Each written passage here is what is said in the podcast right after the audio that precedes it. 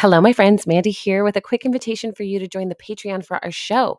We've recently switched up some of the benefits, including a new monthly workbook to go along with all the incredible content you're getting on the show. It's a quote yourself through grief kind of a vibe, and for only $10 a month, it is a wholly worthy and affordable way to invest in your own healing process without the commitment of a full coaching relationship. Learn more at patreon.com slash Mandy and of course, the link is in the show notes. Thank you as always for being here. Now let's get into the good stuff.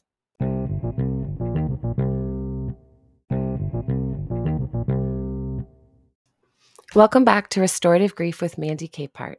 You are listening to episode 99, titled Crying is So Good for You with Benjamin Perry.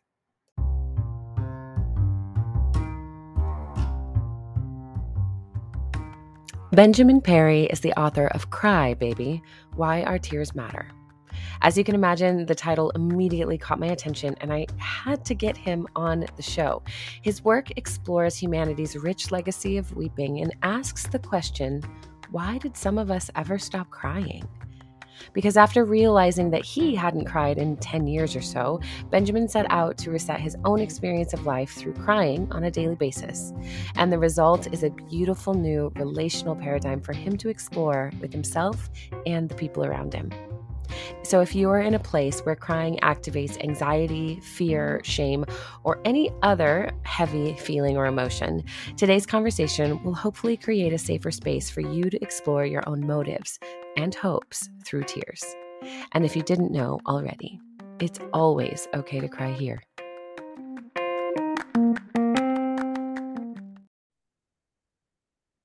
Hey, everybody, welcome back. It's Mandy here on Restorative Grief. My guest today is the author of Cry, Baby Why Our Tears Matter. And if you're new around here, you may not know that I'm a little bit obsessed with the concept of crying, but if you're not new, you understand exactly why Ben is here today. So, Ben, thank you for making time to be on the show. Thanks so much for having me. It's to be here. Absolutely. So, I think it's I think it's literally the very first episode of the podcast is about tears and about the value of them. Originally, the podcast artwork even included raindrops and water as metaphor, of course, but also the very practical and real invitation into the value of our tears. And so, why don't you start us off with why you would write a book about that and a little bit more about who you are?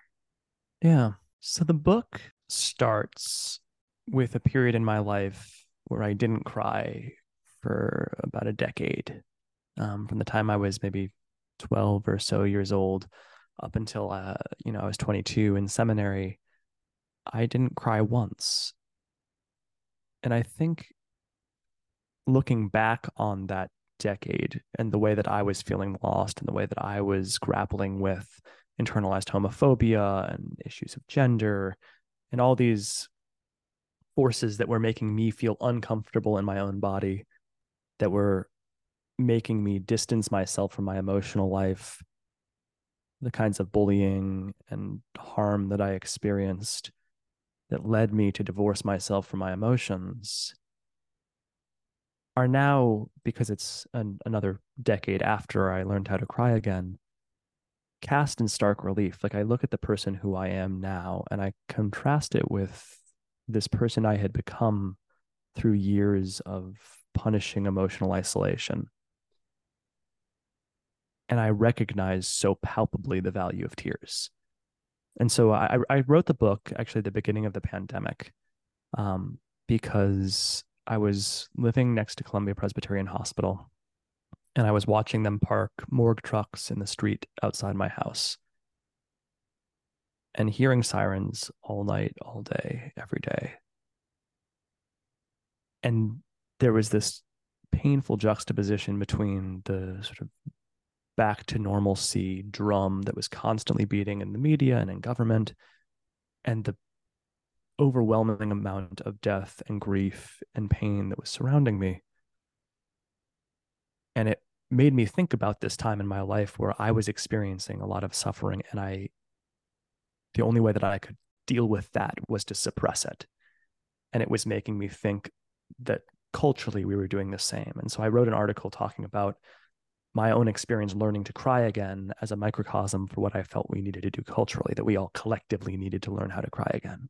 Mm-hmm. And uh, editor read the the piece and reached out and said, "Would you be interested in writing a whole book about crying?" And I hadn't thought about it at that point, but the more I thought about crying, the more I realized how much it mapped onto all these things I'm so passionate about that I wanted to talk about already.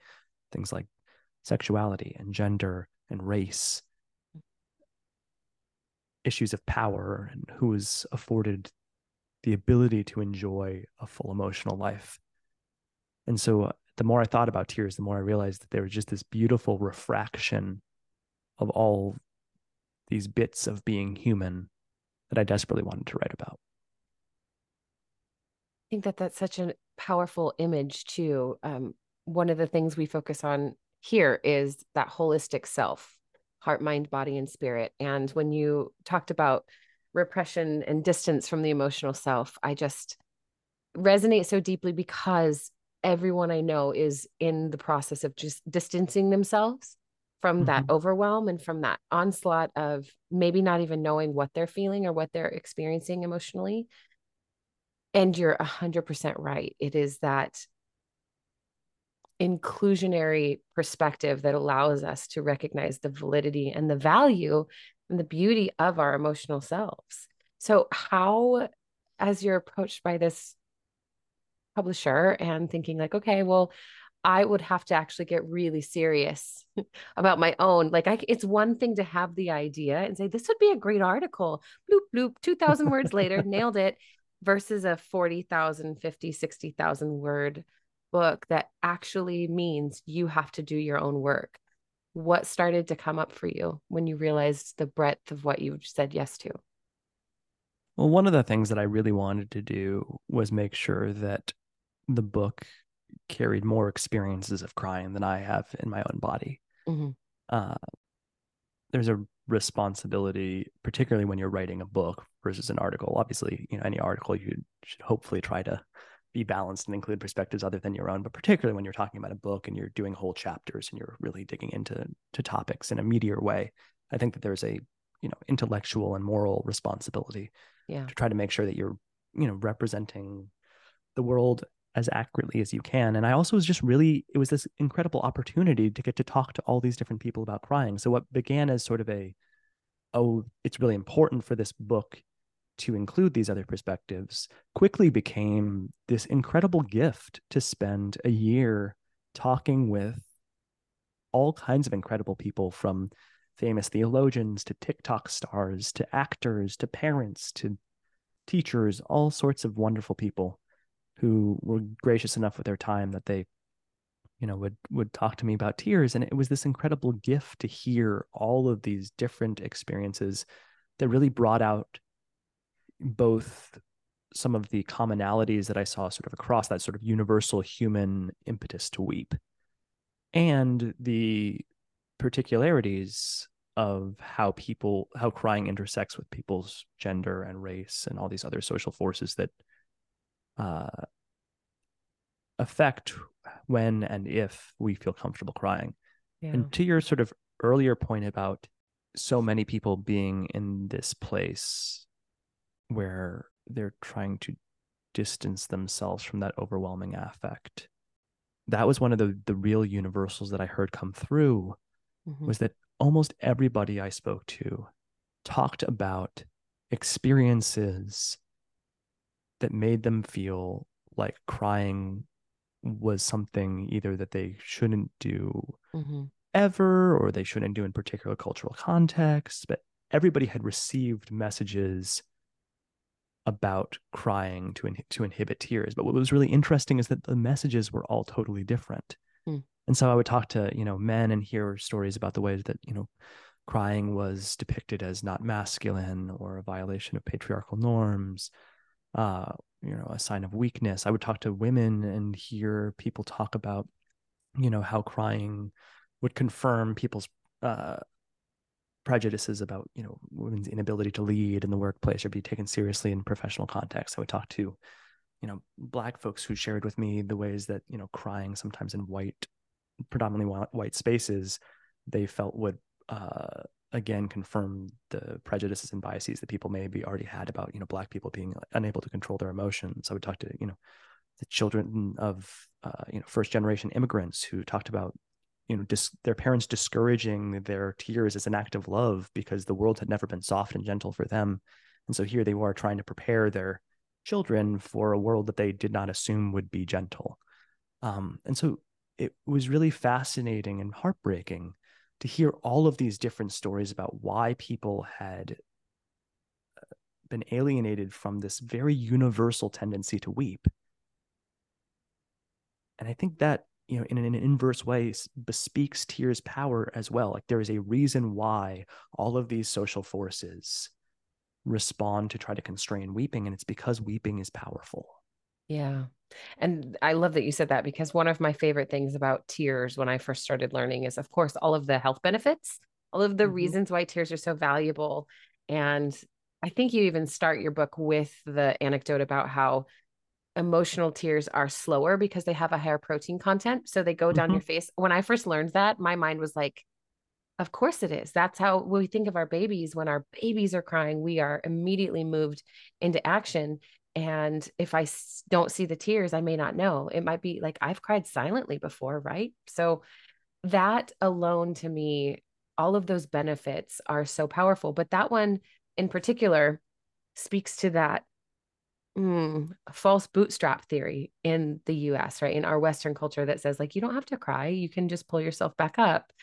I have learned that when someone says, Hey, don't cry, it's not a comment on me and my emotional state. It's a comment on their inability to provide space or to comfort or to show up for me in a way that is something they would perceive as meaningful or helpful. It's their own discomfort centering their needs over my very obvious distress.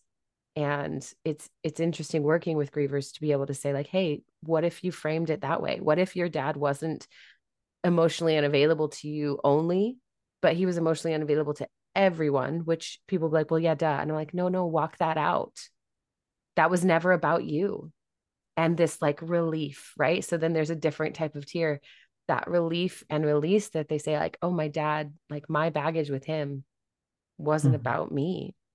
It's this, it's astounding when you start digging in. So, like, what is your, I mean, obviously that was the first in your book, but like, what are some of the other benefits of crying that you have explored more and really felt, oh, this one, people need to know this one.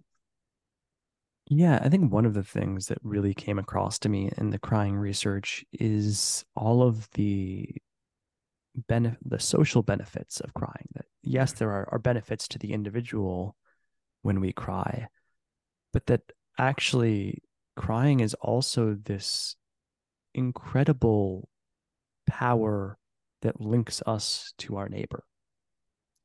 That when they look cross culturally, they've done studies where they've you know interviewed people like thousands of people in dozens of countries and six con- continents around the globe. They found that in every single one, on average, when people see someone crying, they were more likely to offer help and more likely to pick up that that person was in need of assistance. That's not a cultural thing; it's a it's a human thing. Um, and so that's one of the things that I think is is really important to remember because I think a lot of us walk around with this suspicion that if we cry around other people, they're going to be mean to us or they're going to judge us or think less of us. And actually, I think the opposite is true. And I think the research supports that, that when we cry around other people, it actually invites a tenderness mm. obviously not all the time and not with everybody and that's you know part of the, the complication the complexity of being human yeah. but on average most of the time if we are vulnerable around other people it actually opens an opportunity to forge a new kind of connection with them and the more that i have personally cried openly I've found that to be true. That yes, sometimes it's not greeted in a way that I think would be optimal, but by and large, most of the time, it invites somebody else into that tender space beside you. Maybe they start crying. Maybe they just simply are there with you in a different kind of way than they would have been otherwise. Mm. But I've found that anecdotally to be pretty true in my own life. And I think it's important for people to know that the research bears that out that yes, actually, most people are disposed to treat other people more kindly when they see them crying, that they're more likely to offer help, that it changes the relationship. Because I think once we start to change our own perception of that, it really changes the way that we move through the world and it can create different kinds of relationships that transcend the sort of cursory interactions that we're taught to have with people, particularly people we don't know very well.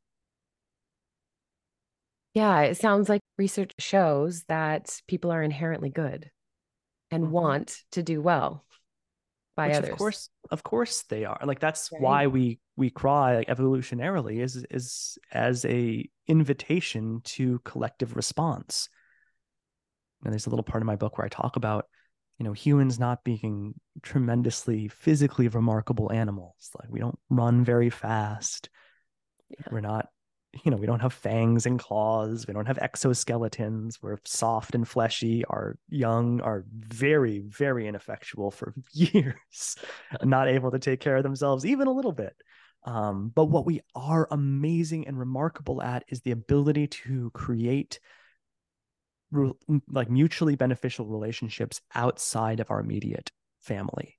Like generally speaking, in nature, there's always a, you know, uh, a biological incentive to make sure that the people who share your genes live. But oftentimes it doesn't actually extend, extend that far beyond those immediate uh, people who carry your genetic information and what both the history of humanity in terms of our cultural evolution, but also those pieces of our biological evolution suggest is that that is what made humans remarkable. It's what allowed us to thrive is that ability to enter into non zero relationships with people who we are not genetically invested in. Mm.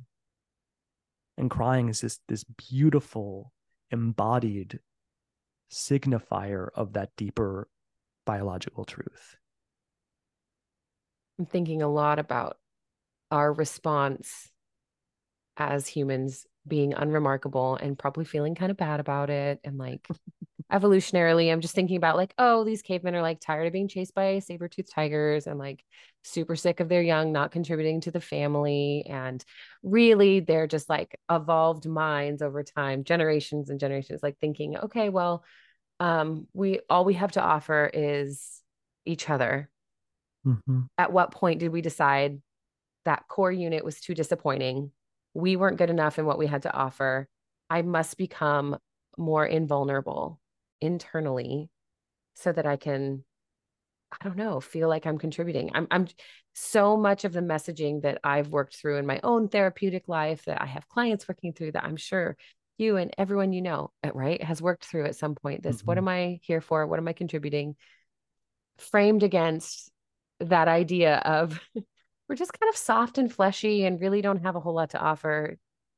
But the reality is we are the one species with the evolved brain the one that mm-hmm. that has that higher emotional sense of self and that sense of autonomy and that sense of collective um, decision making as opposed to you know well the bird knows to fly the bird knows to come back home they have innate dna instructions of what they're expected to do and we have autonomy we can decide what we want to do and i i don't know it's interesting to see so many people starting to kind of swing the other way and say well i don't choose to be hard and dry and emotionless and stoic. I choose to soften and surrender to what might actually be really important for me. Yeah. And I, I think it's partly why suppressing tears really does shut out a core part of what it means to be human. Yeah.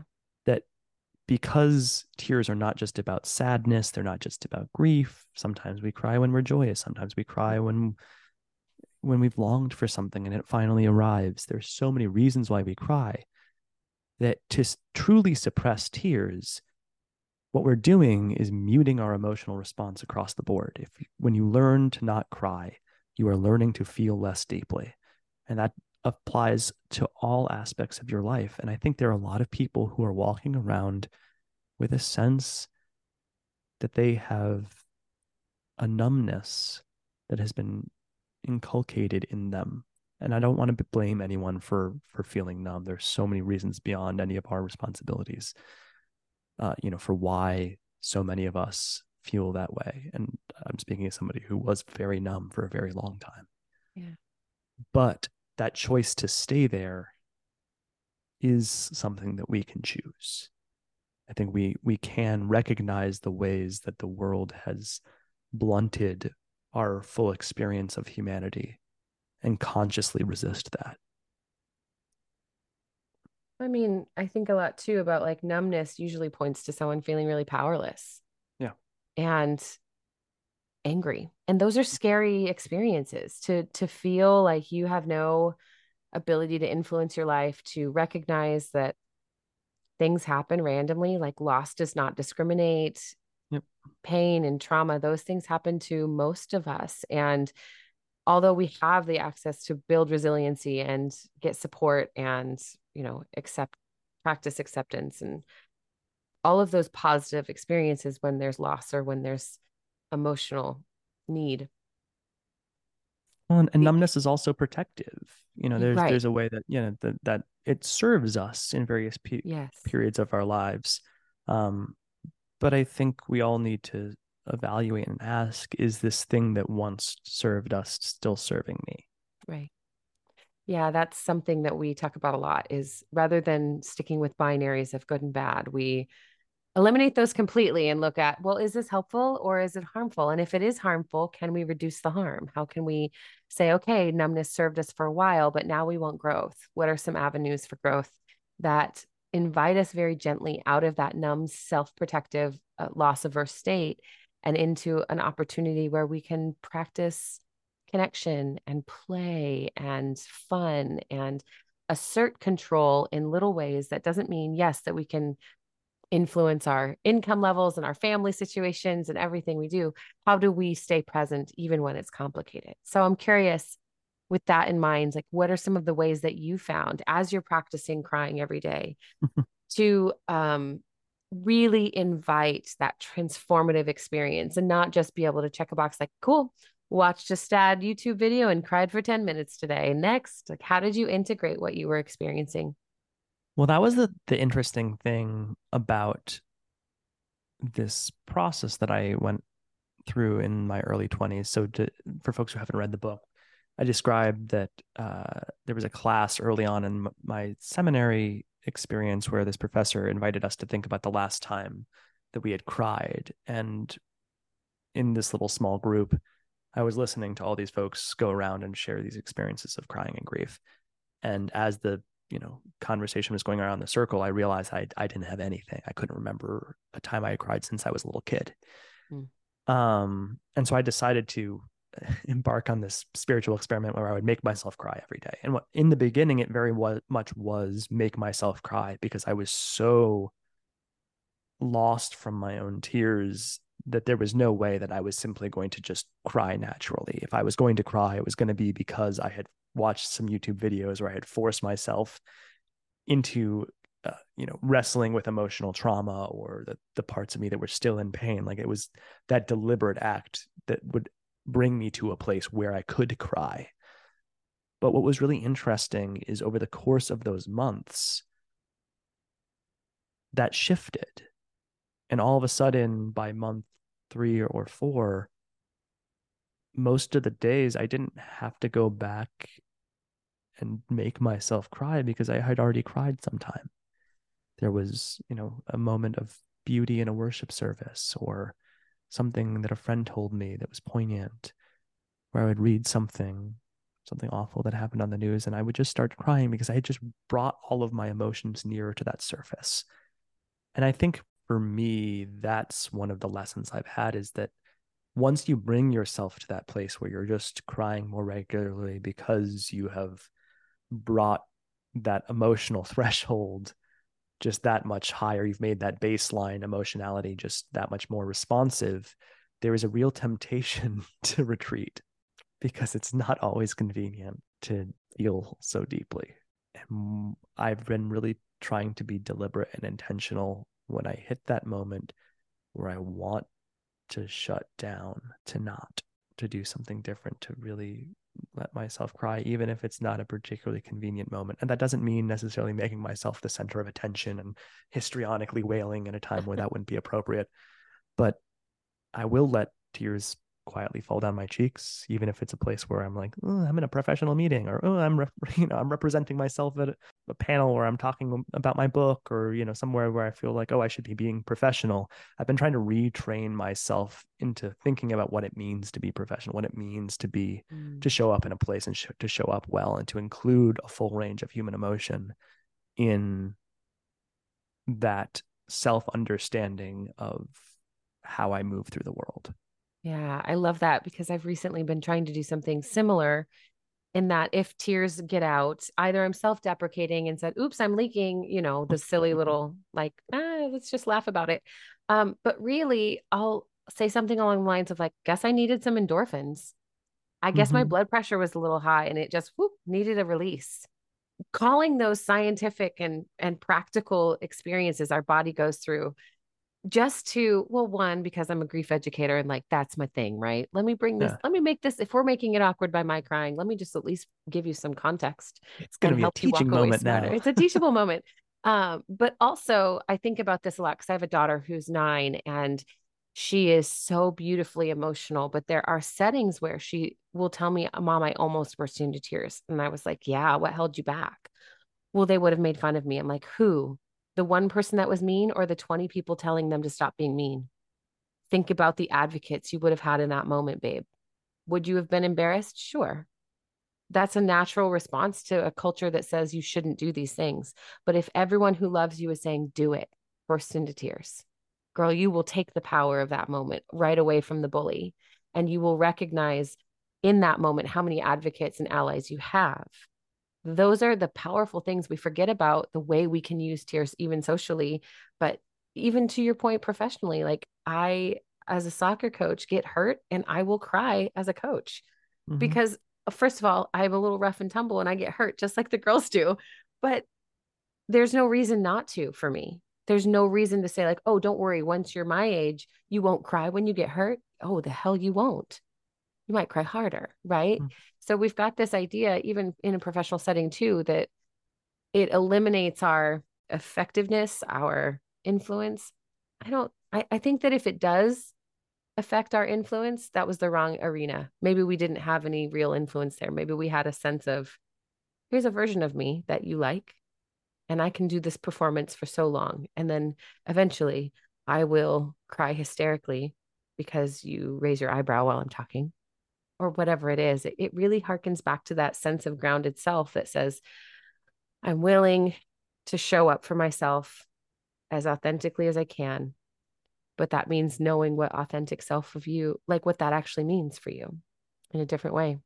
Well, and, and I think, you know, to your your advice about to your daughter, uh, you know, thinking about of the 20 people who would respond favorably and not you know focusing on the one person who is going to make fun of this natural response there are times when tears are the appropriate response to a situation yeah. and actually if we cry and people denigrate our tears what that very clearly reveals to everybody is their own inhumanity mm-hmm. um, i talk in one of the chapters of my book about president obama crying after newtown Mm. And I include in that section a lot of the responses from sort of the right wing ecosphere making fun of him, like mocking him, you know, posting the meme of James Van Der Beek, you know, yeah, sobbing on Dawson's Creek is like, oh, look at this, this, you know, president can't even hold it together. But but the context for this was children dying. Right. And when you are crying because children have been killed and a bunch of other people are making fun of you, it is very clear for everybody who is watching who holds the moral integrity and who holds the moral authority in that moment. Right. Which is a difficult concept to elevate as just as important as influence and power and authority socially.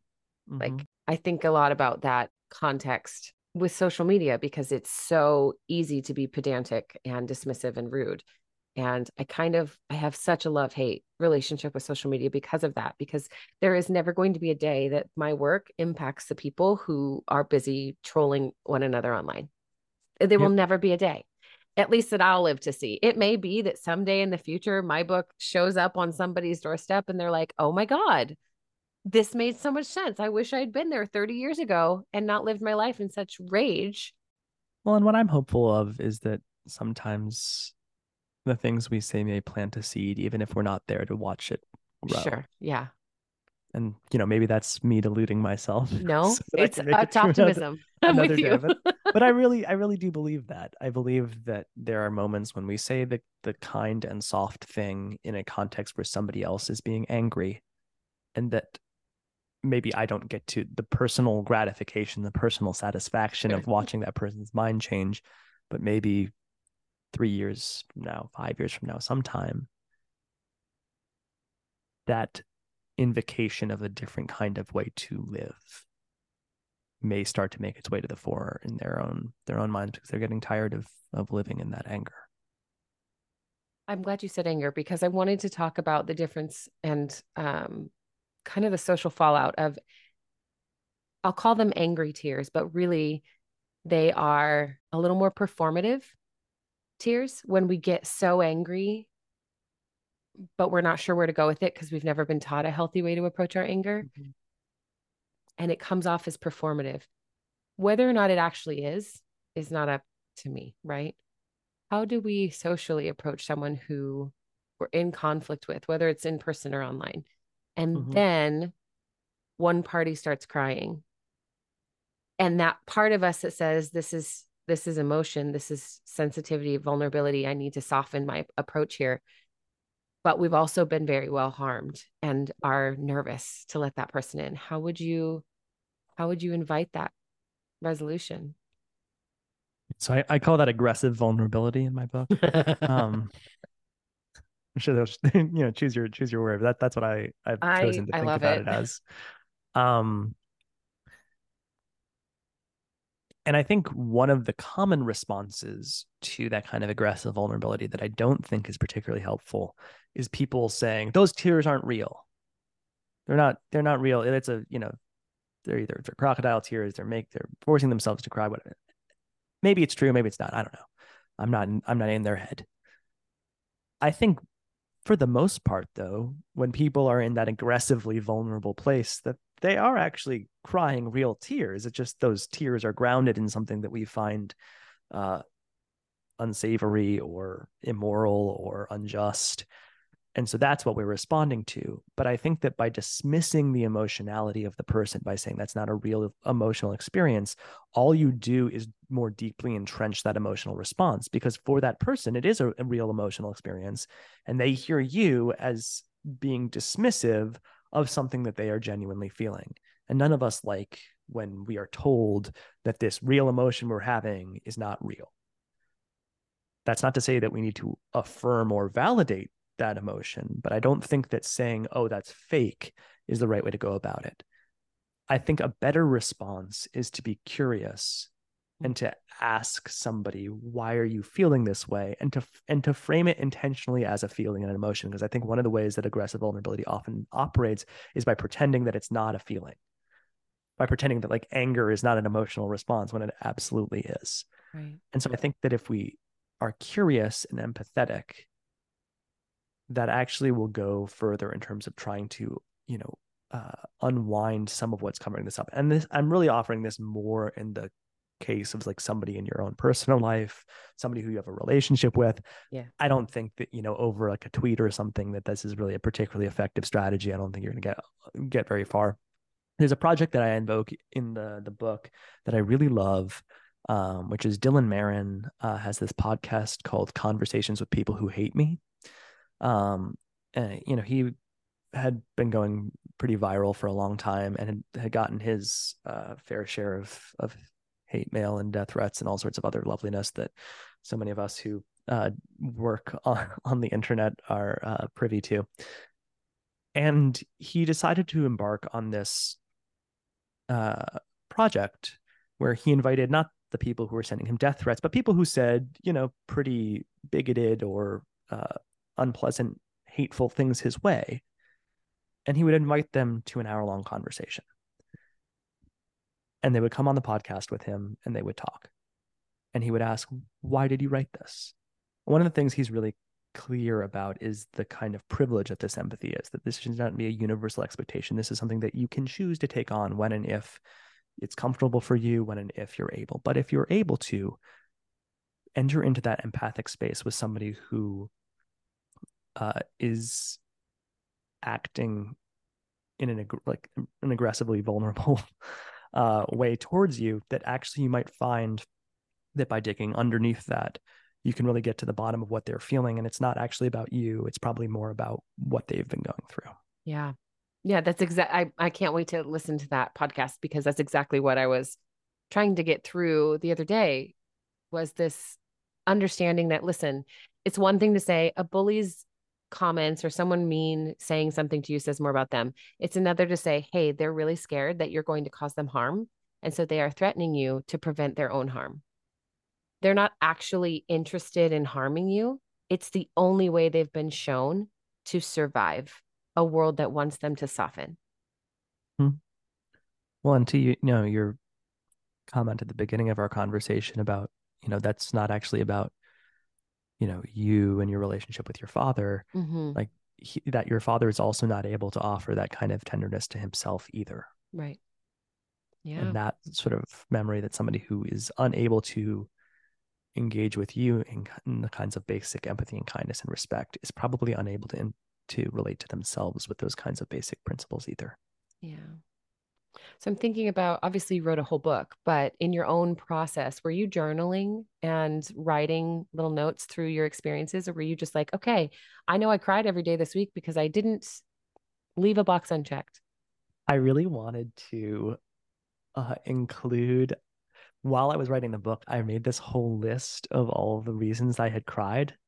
Um, and my editor eventually was like, eh, I don't know, it's, it's a good way to lead. But I kind of wanted to lead off with um, this uh, list, like this litany of all the things that had, had, provoked my tears. And I liked it because it, it, it runs the gamut of everything from like watching school officials defy Governor DeSantis, DeSantis to protect kids in their care, yeah. Afghanistan's collapse, to you know bell hooks dying joan didion dying meatloaf dying oh that or... one killed me just to be clear i met meatloaf when i was a teenager here's a dumb anecdote and i was so enamored by how kind he was when he died i literally wept for an hour I, I like drove around listening but then you know there's also things on here like willow and oz breaking up on buffy uh rewatching buffy that's one admiring a sunrise mm. or uh Encanto. It's just written in all caps. That's um, fair. Like and, and so I just liked the the balance or like reading about the extinction of the ivory-billed woodpecker.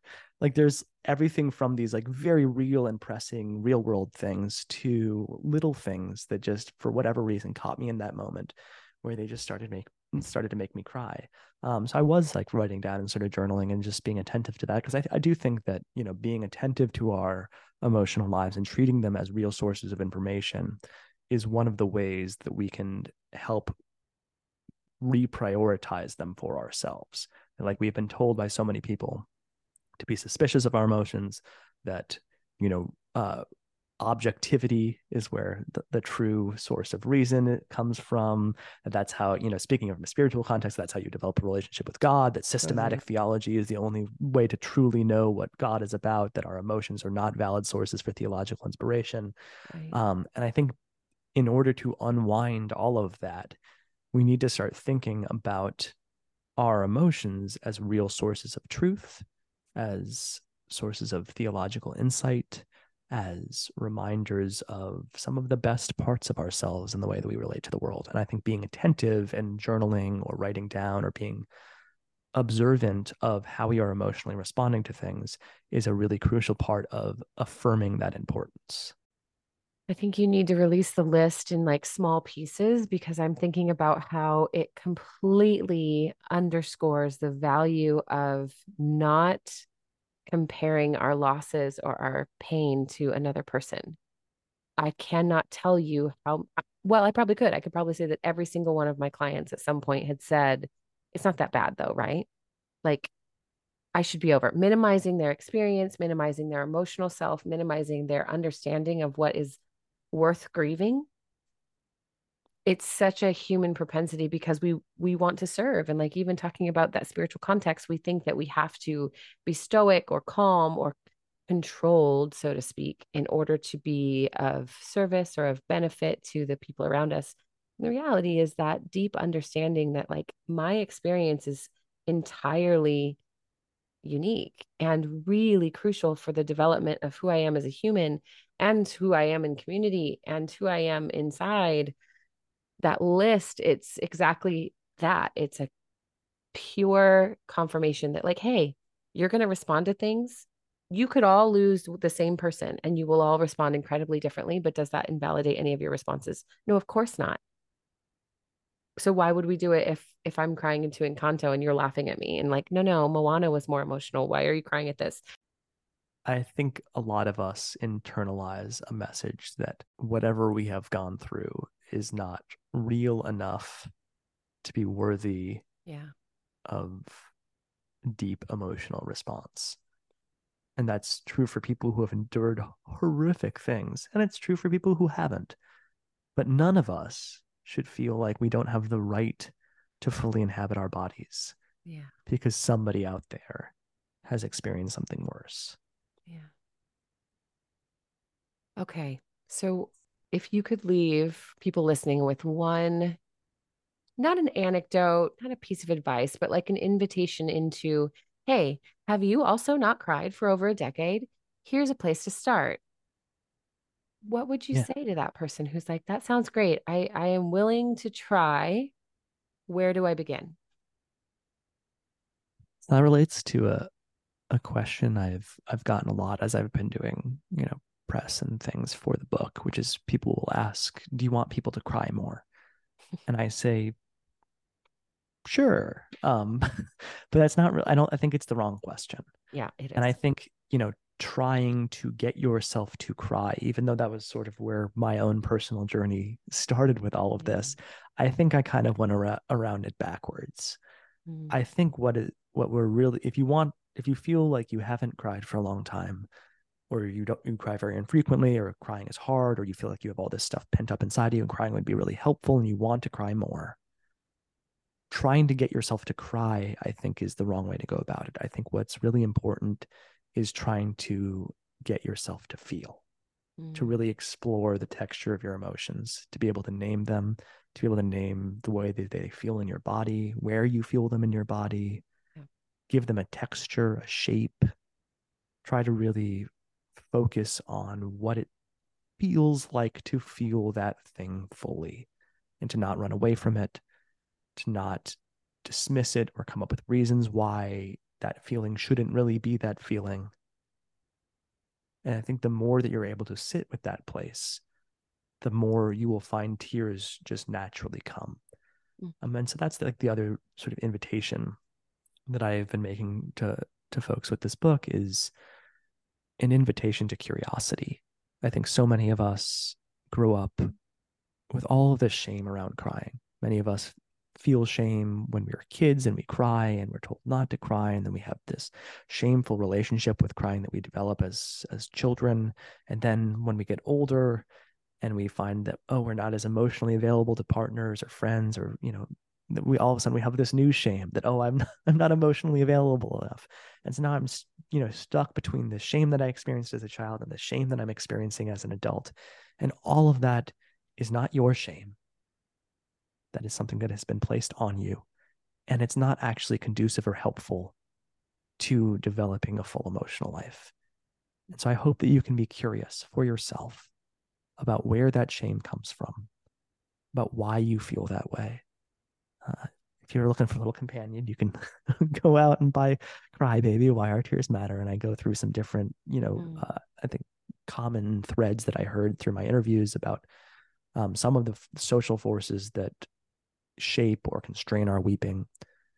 But regardless of if you buy my little book or not, I really hope that you sit and think about your emotional life as a source of good waiting for you, something that can help shape you into a more complete and full person. And to be curious about how you've reached this point and be curious about where it might lead you. Mm.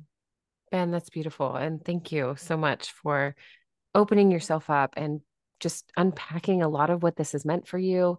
And if anybody can't afford his book right now, I have another um, resource, of course, that I'll put in the show notes that I use in coaching that helps bring in, it's actually called focusing, that brings that felt sense of awareness to the soma, to the body, so that we can get in and really understand that these feelings are inherent. They're so good and they're so important. And so that'll be in also please just tell your local Yeah. library to get my book like Yes, yeah. i i am not like a like if you don't buy my book you're not supporting me like i love my library i love it so deeply like Yeah. huge fan of the public library just tell them hey there's this cool new book on crying i would love to read it i guarantee you they will get it for you and then you can read it for free They will. You know, it's funny that you say that because that's the first thing I do anytime I'm like, I'm going to buy a book.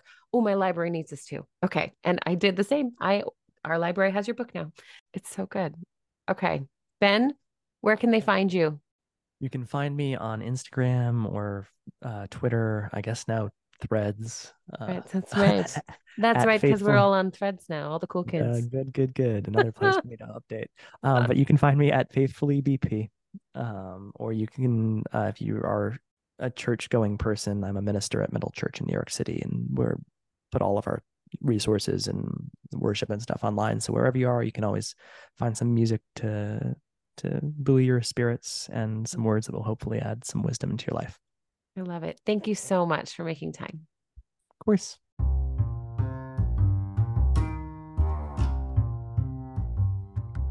Thank you for listening to episode 99 of Restorative Grief. I hope you found Ben's story of exploring the emotional self as an invitation to go deeper. As he said, it doesn't need to be something forced or formulaic, but an internal softening toward yourself and that part of you that is innately human. There's no need to shut down or suppress the incredible design of who you are.